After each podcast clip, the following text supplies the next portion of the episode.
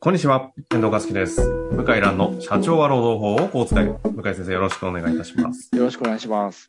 さあ、ということで、今週も行きたいと思いますが、向井先生、メタバースセミナーやってましたよね。やりました。ちょっとその件に関して質問が来ております。はいいやー、今っぽいなっていう質問なんですが、えーコンサルティングの32歳という方ですね、ご質問いただきました。はい。えーグローバル市場が牽引するメタバースを実感するために、オキュラスを購入しました。はい。オキュラスってあの、Google のあの VR ゴーグルみたいなやつですね。はいはいえーさらに VR カメラを揃えて、360度映像でのライブ配信を仮想空間で実験的に行ってみました。はい。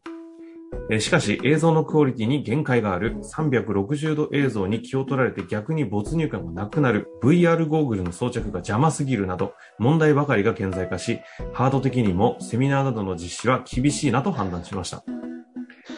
えーメタバースのようにアバターとして仮想空間の方が逆にリアルではないというギャップが生まれずに没入感があるのかななどと思っております。えー実は今回向井先生がメタバースセミナーに登壇している集客広告を拝見し、実際の現場はどうだったのか気になり、当日参加できなかったため質問いたしました。今後の労働市場との兼ね合いも含めてご見解をお聞かせいただきたくお願いいたします。とはいいう、はいななんか、すごい質問です、ね。はい。あのーやりました。 6月30日に。ですよやねり。やりました。はい。やりました。タイトルとかも言っちゃっていいのかな、えーっと、インフレ時代。時代のローム対応って聞いてますけど。対応ですね。はでい。すよね。はい。やりましたが、やがっぱりこう、なんだろうな、僕が行く壇上に上がると、私の人形みたいなものが画面に出て、はいはいはい。それが動くみたいな。で、会場に、あの、ズームにログインした人が人形になって、会場の席に座ってるみたいな。でそういう彼らもアバターなんですよ。アバター。で、質問が来たらよかったんだけど、それはなかったんで、そのま ま終わっちゃいました。え、向井先生としては、はいどっかの会場でやったんですかえっ、と、そのセミナー会社さんの本社に行きました。本社で、要本社がは、スタジオがあって、でメタバース撮影するススタジオえタジオえがあって、スそタこジオがあで。って、スタジオで話しました。で、向井蘭として喋るんだけど、はい。映像としてはアバターで出てて、そうですね。なんか不思議ですね。アバターの仮想空間に出るためにわざわざリアルの主主催セミナーの部屋に行くんですいよ。やいや、そうなんですよ。 なんかすごい、行ってきて、結局戻ってきてるみたいな。あのまあ、試行錯誤なんまであ、って実験ですからね、きっと。おっしゃってました。うん。試行錯誤なんでって。え、一応、質問もね、こういただいている中で、まあ、あの、今まだいろんなね、実験が取り組まれてないし、ケースも少ないので、なんとも言えない空気だったのかなとか 勝手に察したりもしてる中で、はいどどうだったんですかいや、やっぱりこう、手探り的な感じで終わっちゃいましたね。はい、でもあ、メタバースセミナーみたいな、その斬新、先進的なところに、わざわざ参加するような、きっと修行の方とか経営者だと思うんですけど、そうですね。あのそういう方って結構アンテナ立ってそうなええ印象もありますしてけど。ますが、何していいかわかんないみたいな感 じで、なんとなく普通に喋って終わりました。はい。あの、いゆうたってあれですもんね。あの、あくまでも労働問、労働法の話とか。ロドーの話ですよ。するわけで、はい別にアバターである必要はそういう意味で言うと、あの、必要 はないないですもんね。ね。うん。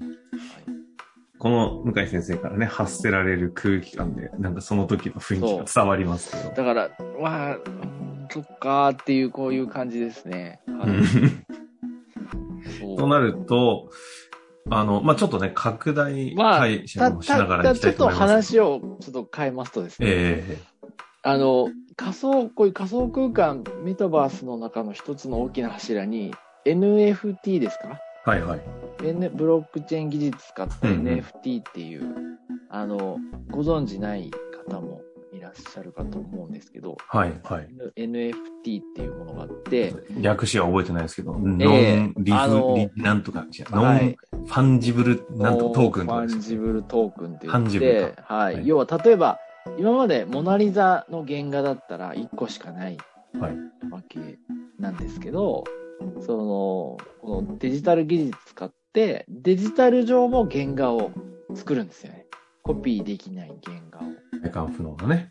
作って、で、それを売り買いする。もしくは人に使わせて、家賃料もらうとか、そういう使い方があって、だから、まあ、昔の手塚治虫の原画とかね、うんうんうん。数百万とか、まあ、するじゃないですか。はいもっと高いかもしれないですけども、えそうでそういう感じでデジタル上の芸術作品もこれがあのデジタル技術で証明できてそれを売り買いできるとそういうあの仕組みがあってそれはブロ技術ックブロックチェーンで証明できるとそういう仕組みなんですけど私が考えてるのはその職歴ですねー、ああ。職歴もブロックチェーンで証明されたらそれはでかいですよねおうおうおう要はそそれは要は疑似職歴とかもあり得るからっていう想定の話まあ、要は嘘つく人多いんですよ。ああ、やっぱそうなんですうね。ん。あとは、その、かなり持ってる人。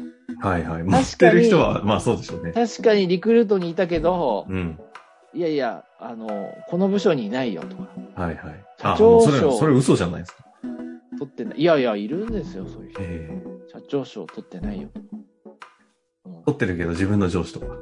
とじ自分の上司とかね、うんそういう、あの、経歴を正確に記録うーんさ。れることになったら、うん。そりゃ、企業としてはそういう人材は 信用しますわね。なるほどね。うん。まあ、そう、どこまで個人情報でどこまで開示するかはありますけど、履歴書トークン的な感じで、ブロックチェーン化されるってことですか。改ざんできないから、会員さん、確か勝に手ね。に。はい。それはあり、ありえんじゃないですかどうでしょうそうですね、確かに。あの、特に高度、あの、なんだ、IT 人材とかだったら、この NFT、ブロックチェーン技術で職歴証明した人間じゃないとダメとか、あまあ、な何十年後にありますよね。あ。確かにね。開示されたら、前の職場の人とかバレちゃいますもんね。これ嘘ついてるな。あもうもうあの全部、まあまあ、それに近いですけどね、リンクドインとかね、もうね。そうですね。リンクドインまさになんか、そうですね。に似てますけどね、もうね。あの、職歴とかもう分かっちゃう。で、他の人も検索されちゃうから、嘘ついてとバレちゃうみたいな。うんうんうん。相互監視みたいになまあってまそうすね、いうそ、そうですね。そういう世界になってるけど、まあそれがデジタル技術で済むんじゃないかなって勝手に思ってますが、まあ誰も言ってないんで分かんないですね。うん。はい。まあ、今のところね、わかんないですよね。メタバース、まあ、基本、今、ゲームとビジネス応用って話がありますけど、一旦ね、動物だのから仮想森だ技ったり術もちょっとあれで、あれじゃないですか。エッチな分野で進化してるでしょ。ああ。まあ、でも確大か体ね、新しい技術って、そっちの世界が、そうなんですよ走って、実は、ああいうゲームとか、ああいうこう、まあ、アダルトな領域で発達するんですよね。今はね。ネ最ッ初トだってね、当時、やっぱりその、なんネッットはまあその世界でね。うん、最初はね、軍需技術でしたけどあまあまあ、元言っちゃえばそうですね。えーでも、マニアな人がビ最ジネス的初に、ね、される時って、最初マニアが使ってましたからね、あの、90年代は。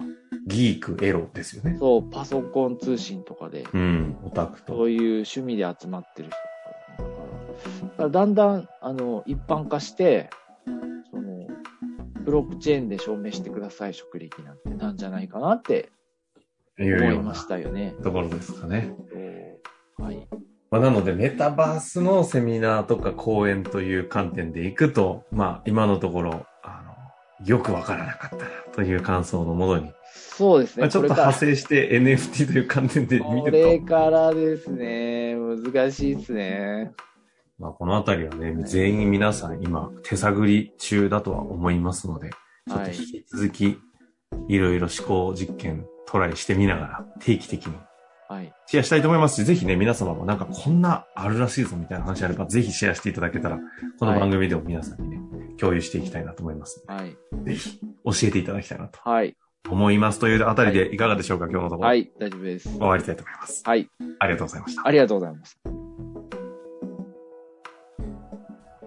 本日の番組はいかがでしたか番組では向井蘭への質問を受け付けておりますウェブ検索で「向井ロームネット」と入力し検索結果に出てくるオフィシャルウェブサイトにアクセス。その中のポッドキャストのバナーから質問フォームにご入力ください。たくさんのご応募お待ちしております。